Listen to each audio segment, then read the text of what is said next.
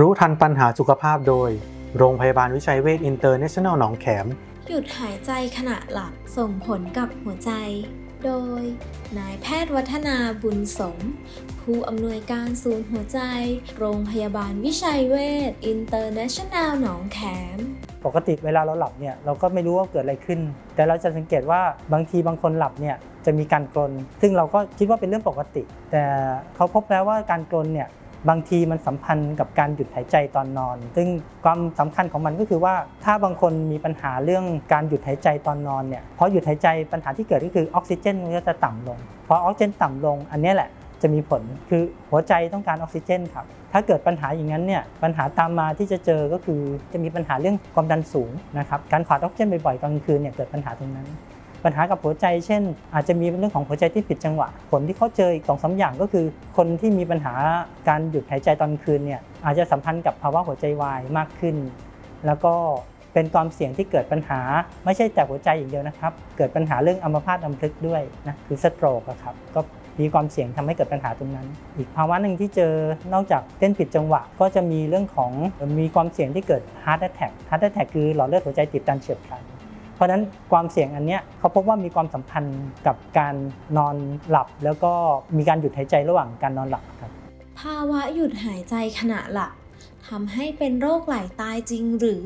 บางคนอาจจะเคยได้ยินโรคอันหนึงเรียกว่าไหลตายนะครับไหลตายเนี่ยไม่ได้เกี่ยวกับการหยุดหายใจขณะหลับนะครับ เป็นอีกเรื่องหนึ่งเลย หลายตายเนี่ยเป็นภาวะหัวใจที่ผิดจังหวะที่เป็นแต่กำเนิด ที่เราคงเคยได้ยินว่าสมัยก่อนมีคนไปทำงานที่สิงคโปร์แล้วกินข้าวเหนียวเยอะๆ แล้วก็อยู่ๆก็กลางคืนนอนไปตื่นมาก็พบว่าเสียชีวิตแล้ว อันนี้เป็นโรคหัวใจเต้นผิดจังหวะ ซึ่งเจอเฉพาะรายมีกรรมพันธุ์เกี่ยวข้องนะครับ แต่ว่าถามว่าเกี่ยวกับการการหยุดหายใจตอนคืนหรือเปล่า อันนี้อาจจะเป็นคนอีกภาวะหนึ่งไม่เกี่ยวกันนะครับนอนกรน มีความเสี่ยงโรคหัวใจหรือไม่ นอนกรนเนี่ยไม่ได้ทุกคนที่มีภาวะขาดออกซิเจน หรือว่าหยุดหายใจขณะหลับนะครับ แต่ในบางรายเนี่ยจะเจอภาวะนี้ แต่การกรนเนี่ยเป็นอาการหนึ่ง นอกจากการกรนเนี่ยอาการอื่นที่จะบ่งว่ามีภาวะขาดออกซิเจน หรือว่าหยุดหายใจตอนนอนขึ้น เวลาหายใจถ้าคนสังเกตอะพวกนี้จะหายใจเฮือกเฮือกตอนกลางคืนเนี่ยพอหลับไปเหมือนกับเหมือนกับมีอะไรติดตัว ต้องหายใจหรือเหมือนกับหยุดหายใจ คนคนที่นอนอยู่ด้วยเนี่ยจะจะสังเกตได้ ซึ่งตัวภาวะตรงนั้นเนี่ยเป็นภาวะที่ต้องระวัง แต่วิธีจะทราบภาวะนั้นเนี่ยการสังเกตอย่างเดียวอาจจะบอกยากโดยในปัจจุบันเนี่ยก็มีการทำการทดสอบนะเรียกว่า sleep test อันเนี้ย sleep test อันเนี้ยจะเป็นตัวช่วยบอกคุณว่าว่าปัญหาคือปัญหาการขาดออกซิเจน หรือการหายใจที่หยุดขณะนอนหลับหรือเปล่าครับ ตรวจความผิดปกติการนอน หรือ sleep test จำเป็นมากน้อยแค่ไหน คือโรคพวกนี้เนี่ยคือสมัยก่อนโรคโรคกลุ่มที่ว่านอนหลับแล้วก็มีการหยุดหายใจเนี่ยเราพบว่ามันเจอเยอะในในคนแทบแทบทุกประเทศเลย แล้วก็ความสัมพันธ์ของมันปัญหาเนี้ยกับเรื่องของโรคหัวใจกำเริบ เรื่องของโรคสโตรกเรื่องของความดันสูงผิดปกติ นอกจากนั้น ก็มีปัญหากับเวลากลางคืนนอนไม่หลับเนี่ยตอนเช้าหรือตอนทำงานตอนกลางวันเนี่ยก็จะทำให้ทำงานไม่สดชื่น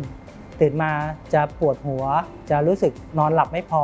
แล้วก็ทำให้ตอนการทำงานกลางวันเนี่ยไม่มีสมาธิ แล้วก็บางคนเนี่ยกลางคืนเหมือนหรืออาจจะนอนนานก็ได้นอนประมาณ 9 ชั่วโมง10ชั่วโมงแต่คุณภาพการนอนไม่ดี ตอนกลางวันเนี่ยแทนที่จะทำงานได้ดีกลับเป็นเหงาหลับ คือนั่งนั่งทำงานแล้วก็หลับไป อันนี้เป็นภาวะที่เจอเพราะฉะนั้นผลกับสุขภาพโดยรวมเนี่ยก็จะมีปัญหา แล้วก็ถามว่าการทำสลิปเทสมันจะช่วยในการวินิจฉัย ถ้าเราทราบว่าเราเกิดปัญหาอะไรเนี่ยการดูแลรักษาต่อไปเนี่ยก็น่าจะช่วยทำให้ภาวะนี้ดีขึ้นนะครับ คิดถึงศูนย์หัวใจ คิดถึงโรงพยาบาลวิชัยเวชหนองแขม 02 441 6999 ต่อ 5555